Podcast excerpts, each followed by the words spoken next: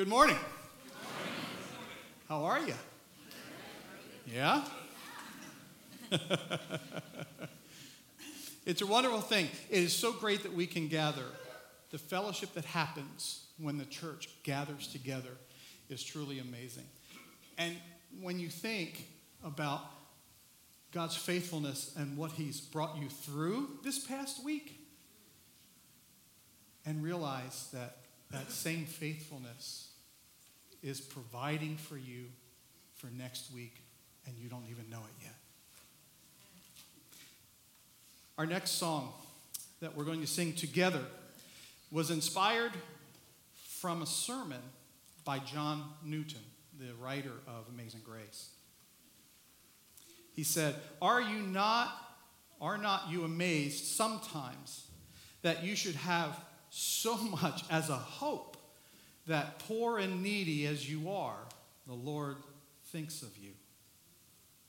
But let not all you feel discourage you, for if our physician is almighty, our disease cannot be desperate. And if he casts none out that come to him, why should you fear? Our sins are many, but his mercies are more.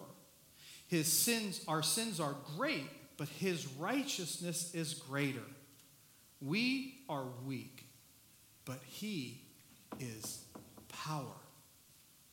Most of our complaints are owing to unbelief and the remainder of a legal spirit. And these evils are not removed in a day. So our faith walk just continues until he calls us. Let's stand together, please, as we sing and think about his mercy being more.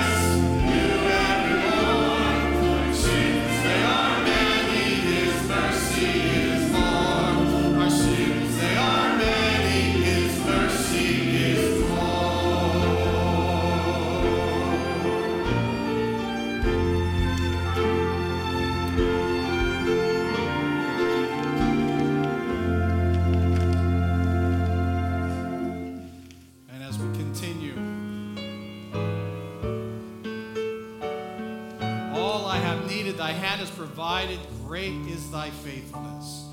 Great is thy faithfulness, O God, thy Father. There is no shadow of turning with thee. Thou changest not thy compassions, they fail not. As thou hast lived, thou forever wilt be. Great, ready?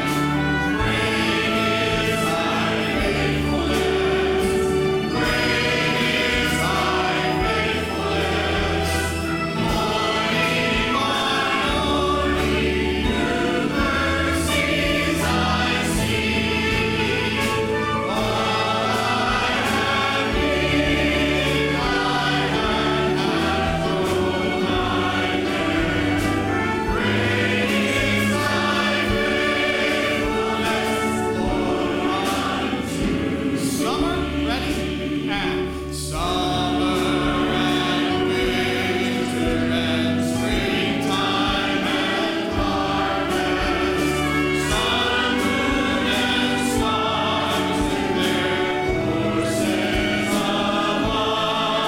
above, join with all nature in manifold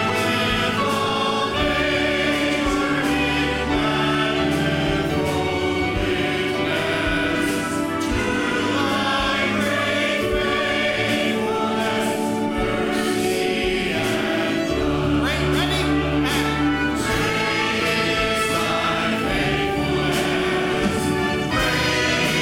mercy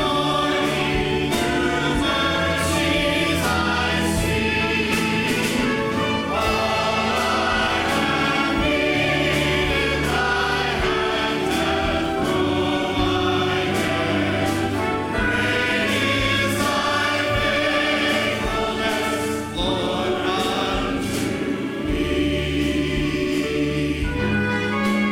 love.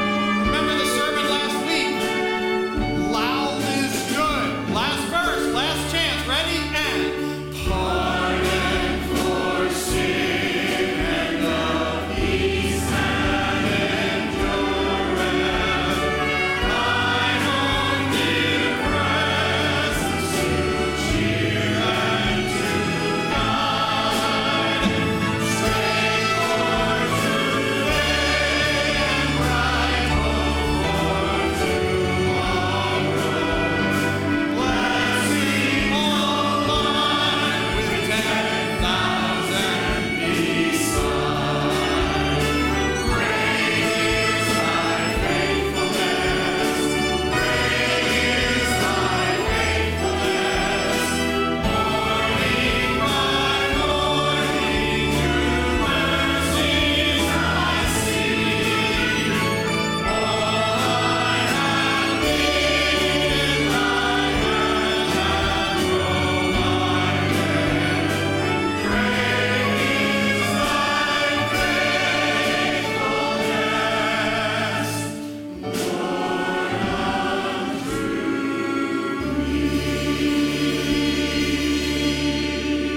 ready? And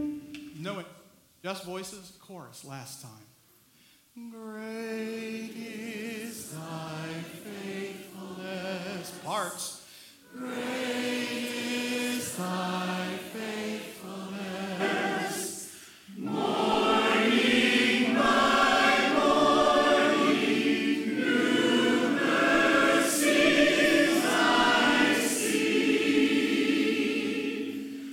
All I have needed, thy hand hath provided.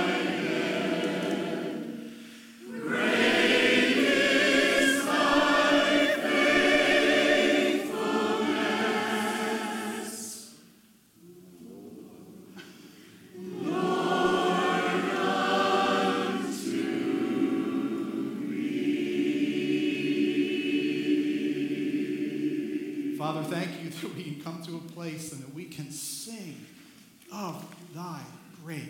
for sin and of peace and endurance. Thine own dear presence to cheer and to guide. Straight forward today and bright hope for tomorrow. Blessing online with 10,000 beside. Great is thy faithfulness, great is thy faithfulness, morning by morning, new mercies I see. All I have needed, thy hand hath provided. Great is thy faithfulness. No, it just voices, chorus last time. Great is thy faithfulness. Parts. Great is thy faithfulness. Morning by morning, new mercies I see. All I have needed, thy hand hath provided. Great is thy faithfulness. Father, thank you that we can come to a place and that we can sing of thy great faithfulness. because you have done so much for us in the finished work of Christ alone. When we think of our sins, the debt that has been paid for, and the relief and release that we feel because we've been freed from the guilt. Father, may it cause us to live lives sold out to you. Father, as we're about to hear announcements, things that are going on around the church, may we remember that these are opportunities of worship for us to plug into the things that you're doing here. Later, we'll talk about our giving.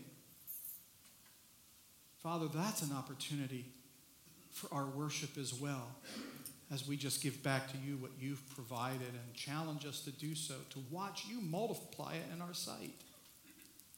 And then as we spend time in your word. This is, Father, where the Holy Spirit changes us. Again, it's an aspect of our worship as we are being conformed to the image of your Son, Jesus Christ, until he comes. So, Father, be with us the rest of this service. In Jesus' name, amen. Please be seated as Mr. Bill comes. I'm resisting. I'm totally resisting. Good morning, church. Morning. Welcome. We are so glad you're here, and we just love to connect with you, even if we do make corny jokes. I am privileged to be able to be on the stage with these people. This is a wonderful choir and orchestra. They are doing an amazing job, and I just feel privileged just to be able to come up here behind them.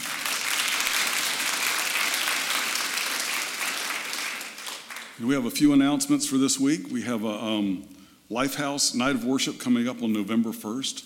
That's a Wednesday night, and if you haven't had an opportunity to be here on a Wednesday night and watch all these children run around and have a great time, and then come in here and do some worship, that we invite you to come do that with us. We also have a dinner on Wednesday nights. I'm kind of tipping my hand there. It might get over my head, but we have a dinner here on Wednesday nights also that you're invited to. We'd love to have you come. On November 4th, we have a ladies event called Sojourners, and there'll be worship and preaching in this room, and then over in the CLC there'll be dinner. I'm sorry, but it's only for the ladies. It's from 4:30 to 7, and you can sign up for that out in the atrium. And then on November 6th, I'm sorry for all you young people, but if you're not 55 or older, we have a senior adult lunch that'll happen over in the CLC, and that'll be on November 6th, and we would love to have you there. We have a really good time with that. I'm dating myself. We just want you to have a great time of worship today. We are thankful that you are here. God bless.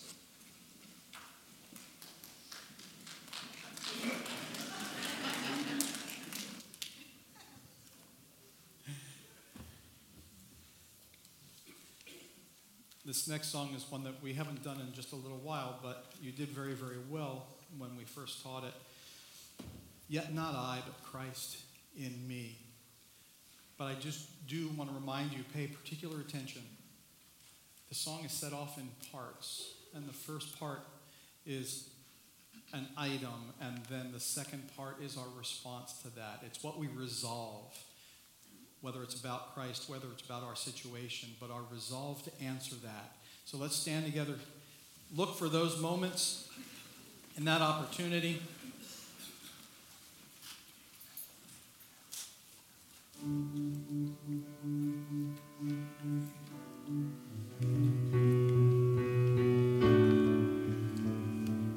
out, what gift of grace? Ready?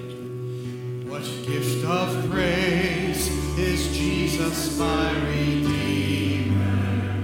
There is no Lord for heaven now to give. He is my joy.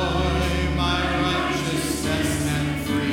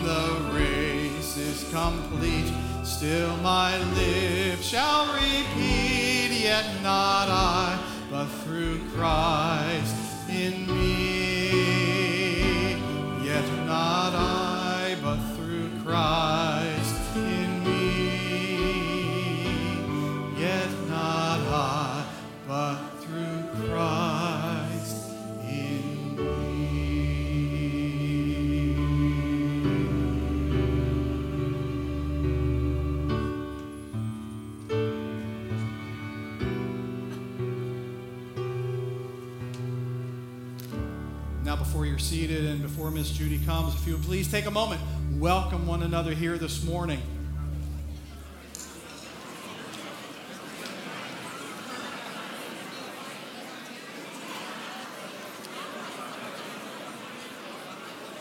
Her birthday.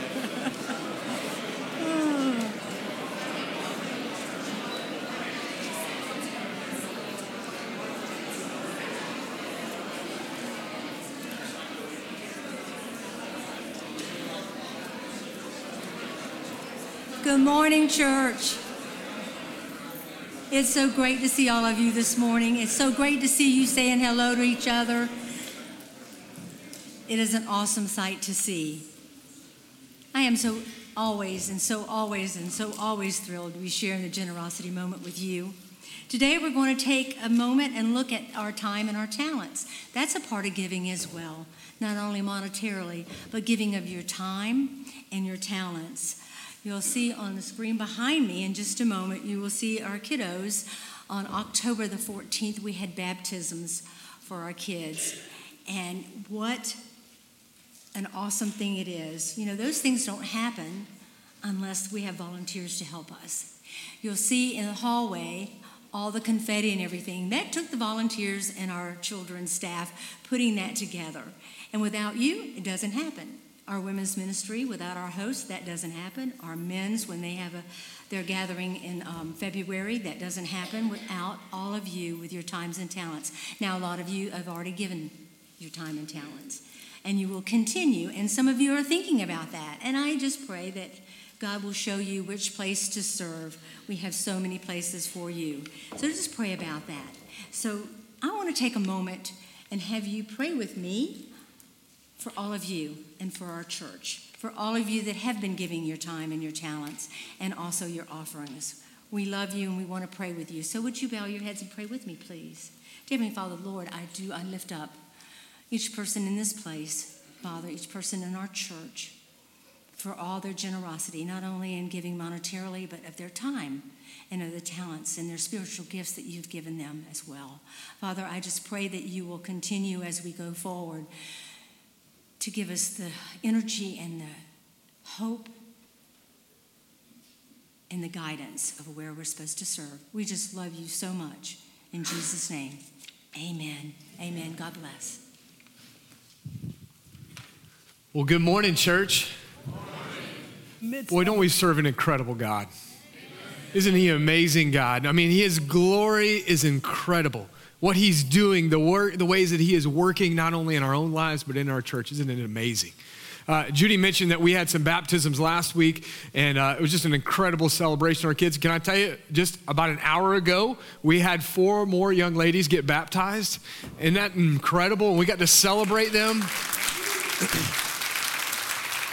Just an hour ago, we had 5 families coming forward to dedicate their children.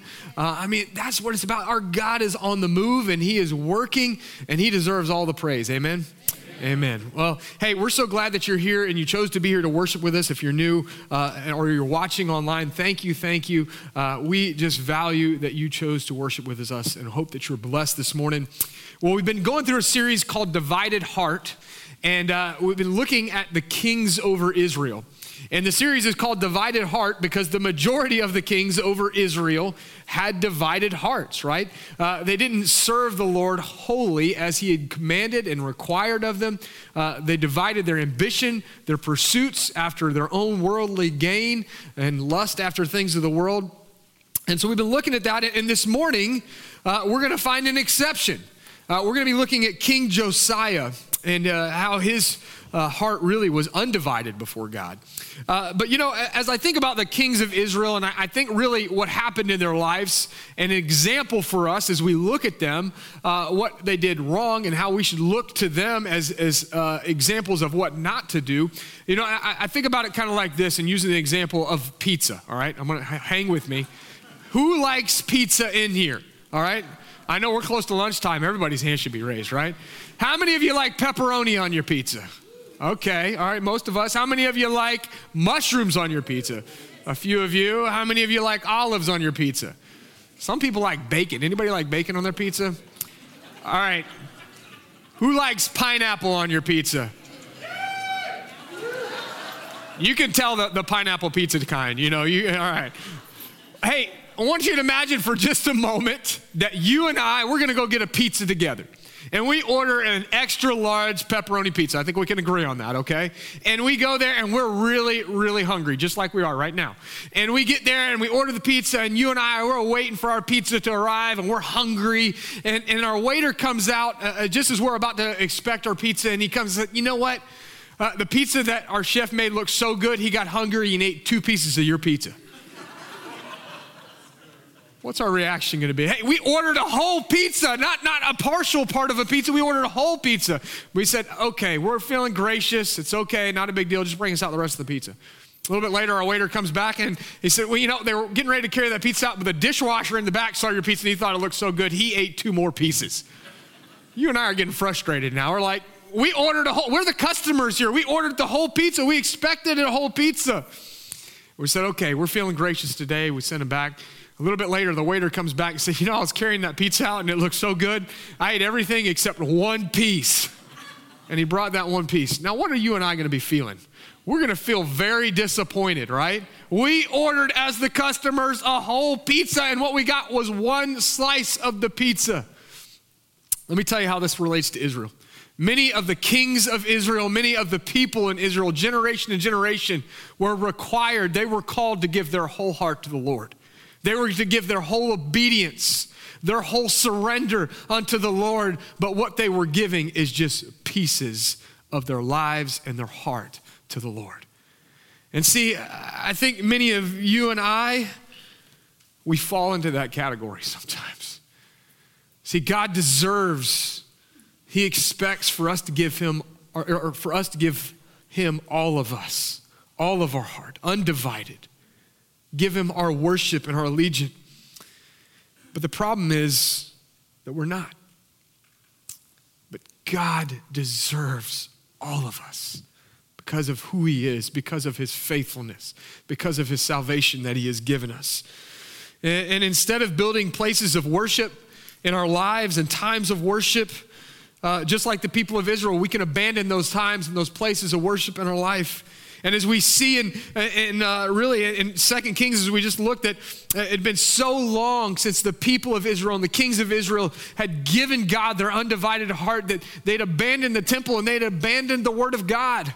It even talks about in the scriptures that the high priest and those who Josiah sent into the temple, they found the book of the law. In other words, they had lost it. And for you and I, there's nothing, just like for the people of Israel, there's nothing more precious than the word of God, and they had abandoned it. And see, it's an example for us that they were not giving themselves fully to God.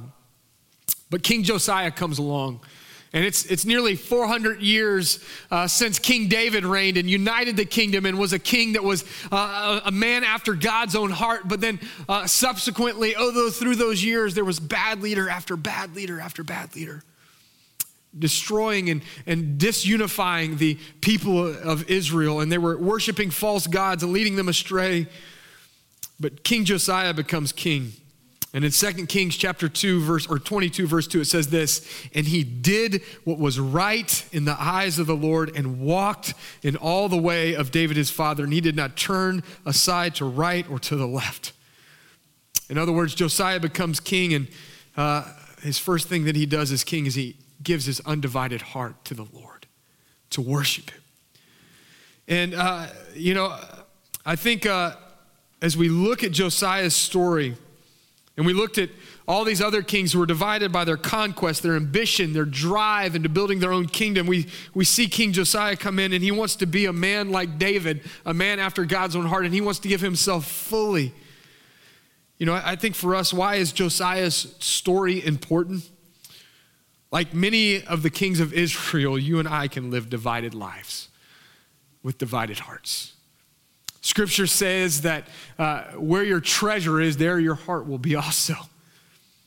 We can be guilty, myself, to look and put our treasure in the things of this world and not the treasure of the Lord and Savior, Jesus Christ, that we have. And so for us, there's a call.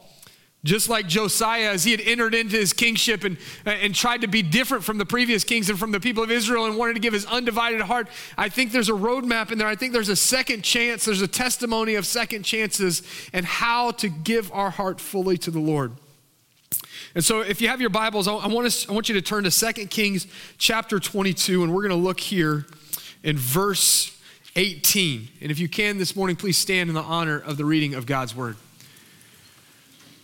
So King Josiah comes in to office, if you will, And he begins to send his high priests out to examine the temple, and they find the word of the Lord, and the word of the Lord is read, and Josiah becomes undone and repentant before the Lord. And so we're going to see in verse 18, what the Lord instructs to those who are going to bring back word to King Josiah. It says this, 2 Kings chapter 22, verse 18. But to the king of Judah, who sent you to inquire of the Lord, thus says the Lord, you say to him, thus says the Lord, the God of Israel, regarding the words that you have heard, because your heart was penitent and you humbled yourself before the Lord when you heard how I spoke against the place and against its inhabitants, that they should become a desolation and a curse, and you have torn your clothes and wept before me. I also have heard you, declares the Lord. Therefore, behold, I will gather you to your fathers, and you shall be gathered to your grave in peace, and your eyes shall not see all the disaster that I will bring upon this place. And they brought back the word to the king. May God bless the reading of his word. You may be seated this morning. See, the Lord was unhappy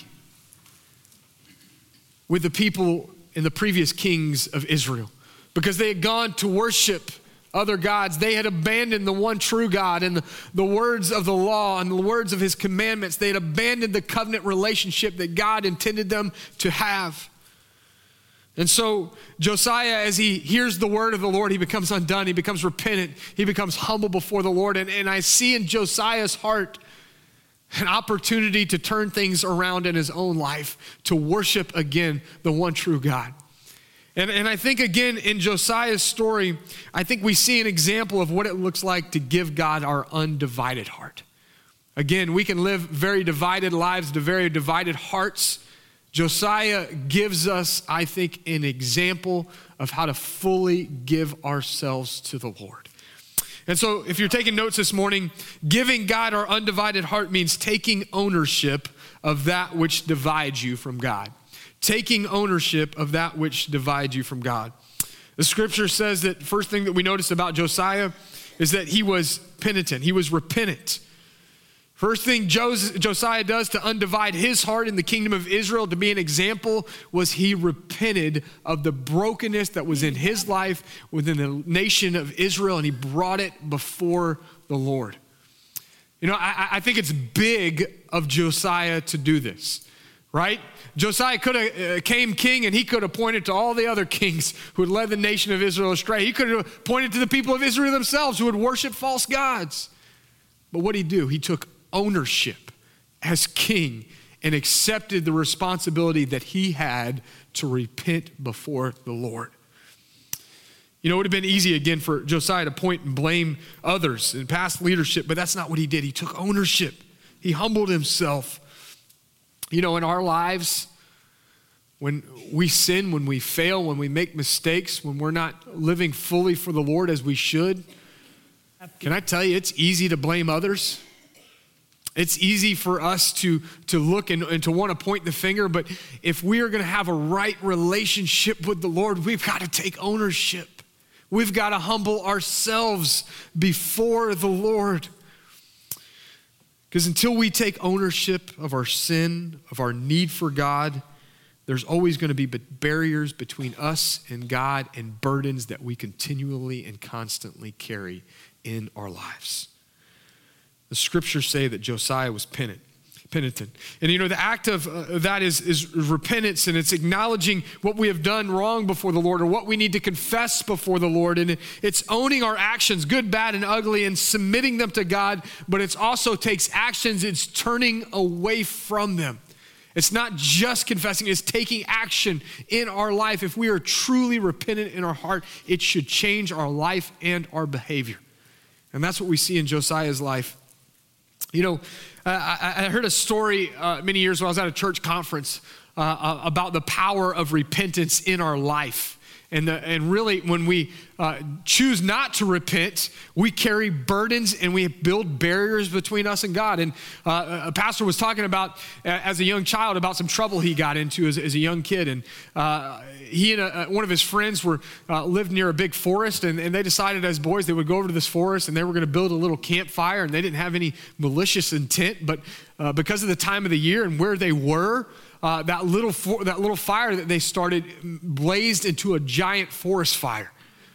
claiming thousands and thousands of acres that were burned, and many homes were burned.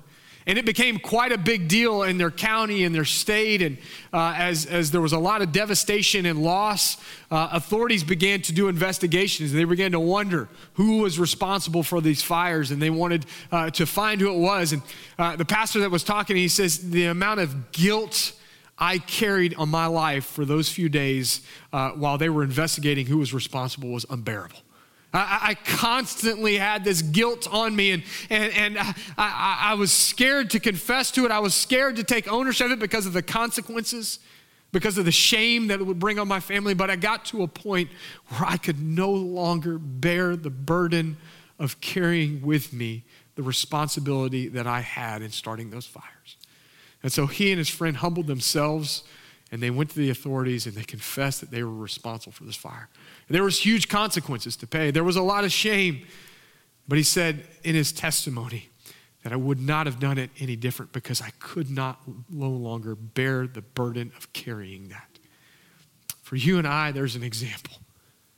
Some of us, we're carrying the weight of our sins, the weight of our burdens, the weight of things that we have not confessed or given over to God. And can I tell you, it creates a barrier between you and your relationship with the Lord. Not to mention, it is a burden that you will carry with you daily. Hallelujah, that our Lord and Savior doesn't call us to bear those burdens. He says that we can confess those sins before him, and he is faithful. If we are faithful to confess them, he is faithful to what? Forgive them. We serve a forgiving God who is able to redeem us. But for us to experience the life-giving relationship that Jesus is called to, and for the people of Israel and the kings of Israel to experience the covenant relationship that God intended them to have, there had to be repentance involved in their faith. You and I are no different. Acts chapter 20, verse 21 says, I have declared both Jews and Greeks, they must turn to God in repentance and have faith in our Lord Jesus Christ. No matter who you are, no matter what your past is, no matter what burdens you're carrying, you and I are called to repentance before the Lord. But the good news is God receives us. We already know that he loves us through his son's sacrifice on the cross. What burdens are you carrying that you need to surrender before the Lord?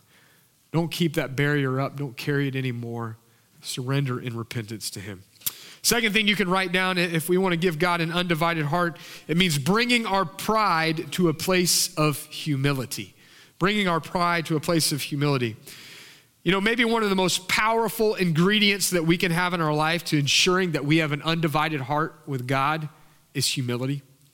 But I would go a step further. If you want to be used by God for his kingdom and his glory, the thing that God is looking for in your life is humility, humbleness before him. And we see this in Josiah's life because, listen, Josiah was a king over a nation. He had authority. He had power. He had position. He had riches. He had command. Yet the king said in humility, I am undone before the Lord. We need the Lord's presence and power in our nation, in our lives.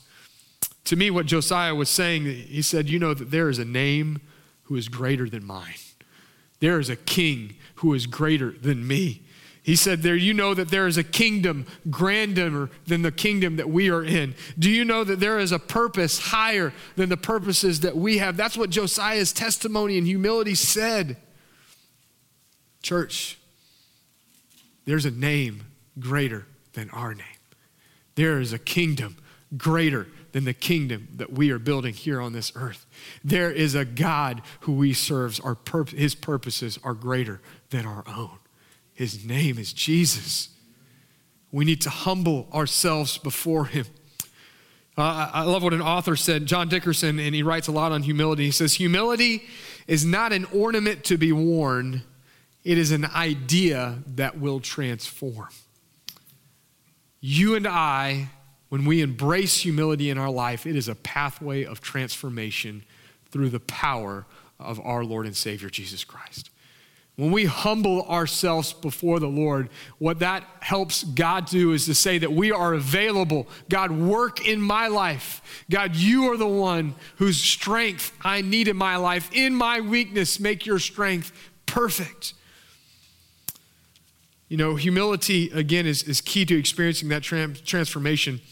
The problem is often the way that we find humility in our life comes as the result of a diagnosis, of a struggle in life, maybe through inward struggle, through a loss.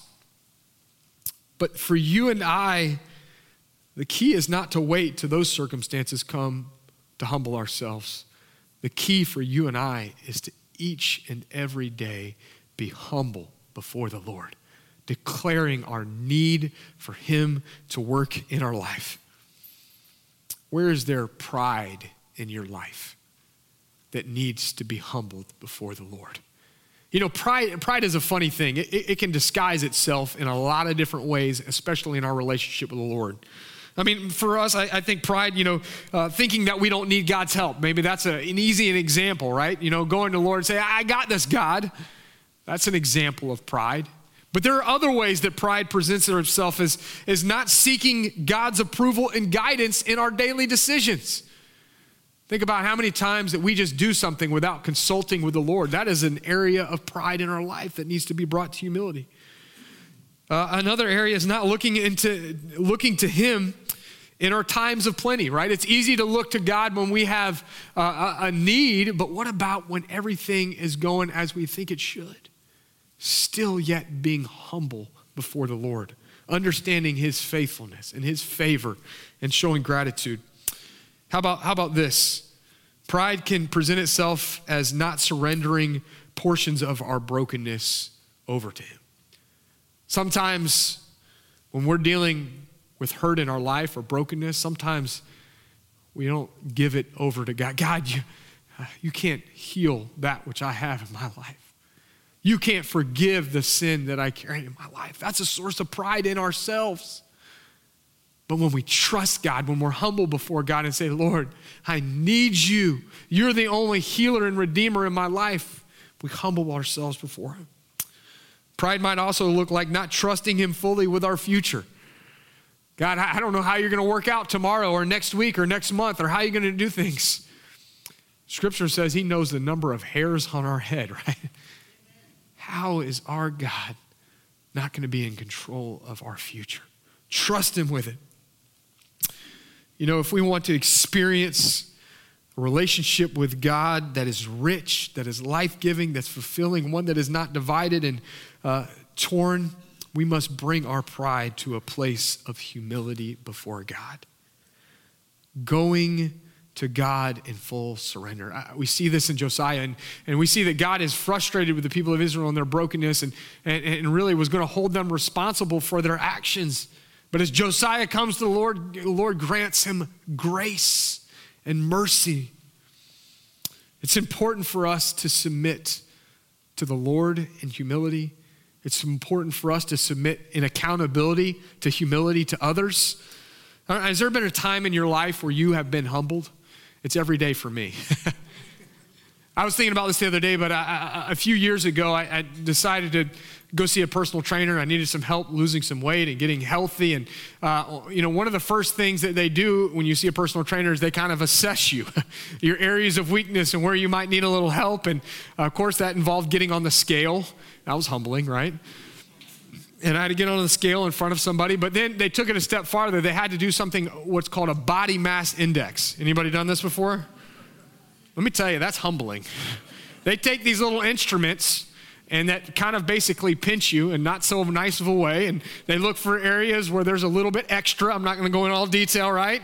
And they use those little instruments and then they pinch you. And the level of stuff that they get, the level of fat, I guess, that they get determines your body mass index. I've never been so humbled in my life. If I had any self-worth going into that evaluation, it was gone when I left, right? They humbled. I was humbled. But for me to experience the change that I needed to have in my life, for me to get healthier, I had to submit myself humbly for assessment. I had to submit myself to others so that they could coach me, so that they can guide me, so they could direct me to be a better version of myself. Listen, when we submit unto the Lord, God desires to give us better life in Him. It's through our humility that we experience the fullness of our relationship with God. And we need humility not before the Lord, just before the Lord, but we need humility before others. What I love about the church is that I have people in my life who can encourage me in a loving way. Sam, I see so much potential in your life, but you need to work in these areas. That's accountability. That's humility before people.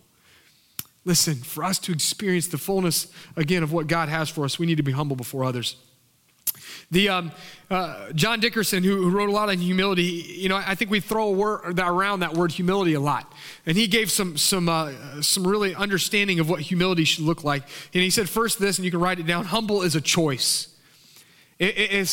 We are brought to a place of humility unwillingly, right? That's not true humility. Right? If we want to be humble before others in the Lord, it is a choice that we must make before God. Second thing is he said, humble is willing, right? Sometimes when we humble ourselves, some things are revealed to us and how we need to reshape our life. But if we're truly humble, we're going to respond in a way that honors the Lord. We're going to be willing to make changes. And the third thing that he said, which is kind of interesting, is humble is social. In other words, if you are truly humble before the Lord, you're going to make known your need for God to work in your life.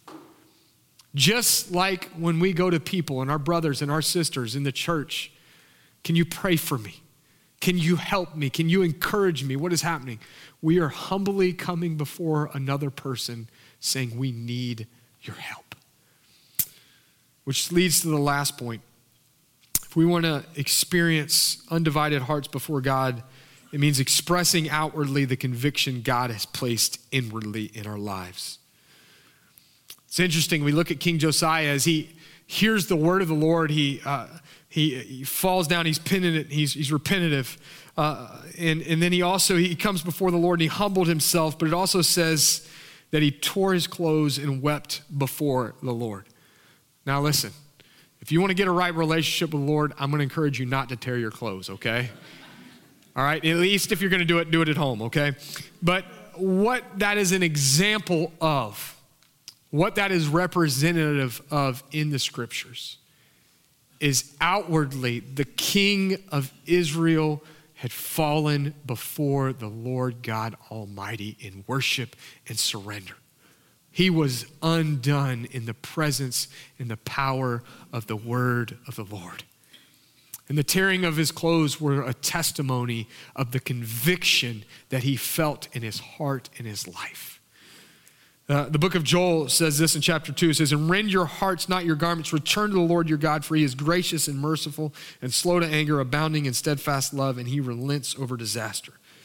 The most important thing is that we rend our hearts to God, that we're humbled before him.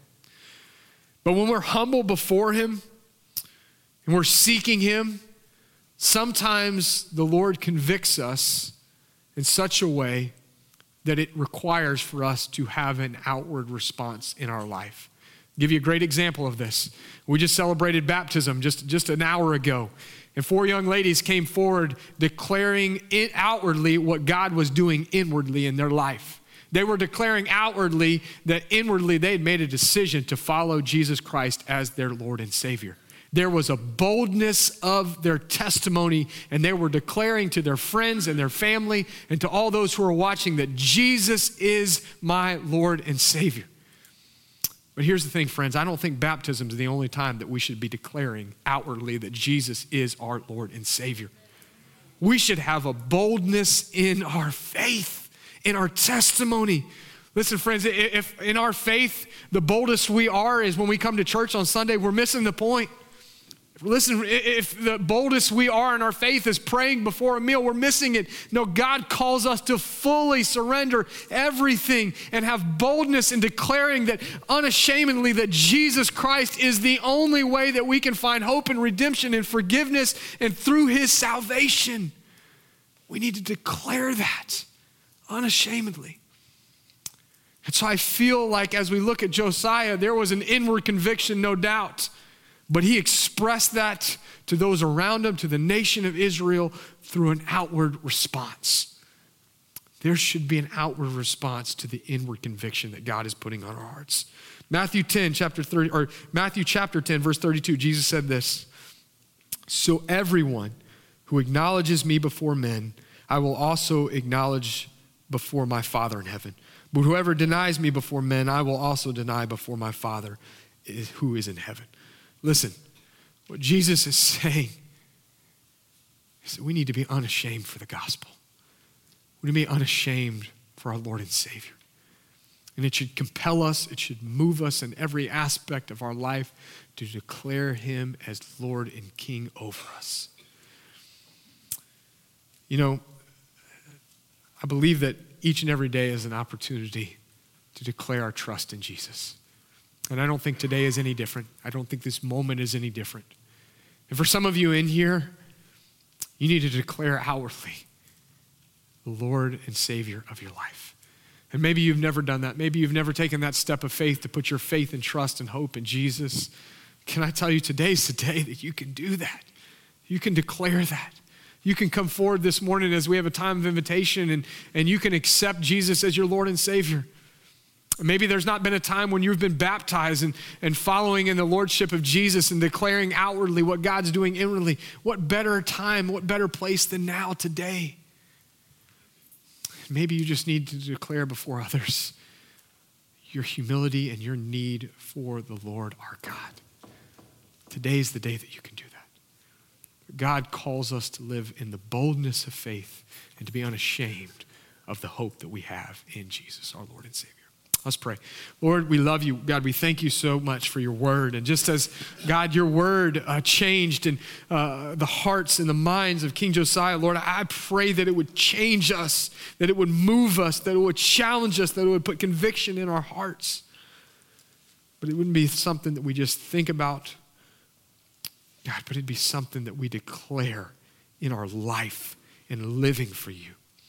So this morning, as we have a time of response, a time of invitation, maybe for someone, they need to declare that you are their Lord and Savior. Maybe they need to receive you, confessing their sins, humbly going before you, and receiving you as their Lord and Savior. Lord, if that's someone here today, I pray that they would come forward. I pray that they wouldn't leave this place without talking to somebody about what it means to have faith in Jesus. Because as your word says, we're not promised tomorrow. Lord, may today be the day that we trust you as Lord and Savior.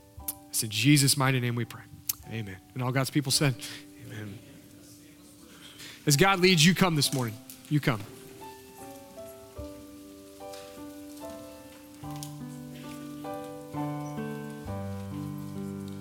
I need thee every hour.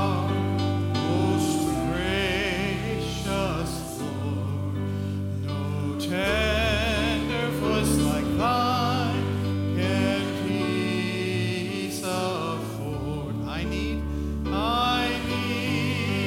oh, I need thee every hour. I need thee, oh, bless me now, my Savior. I come to thee. Second verse is the last. I need thee every hour, stay thou near by, temptations lose their power when thou art nigh. I need thee, oh, I need thee every hour, I need thee.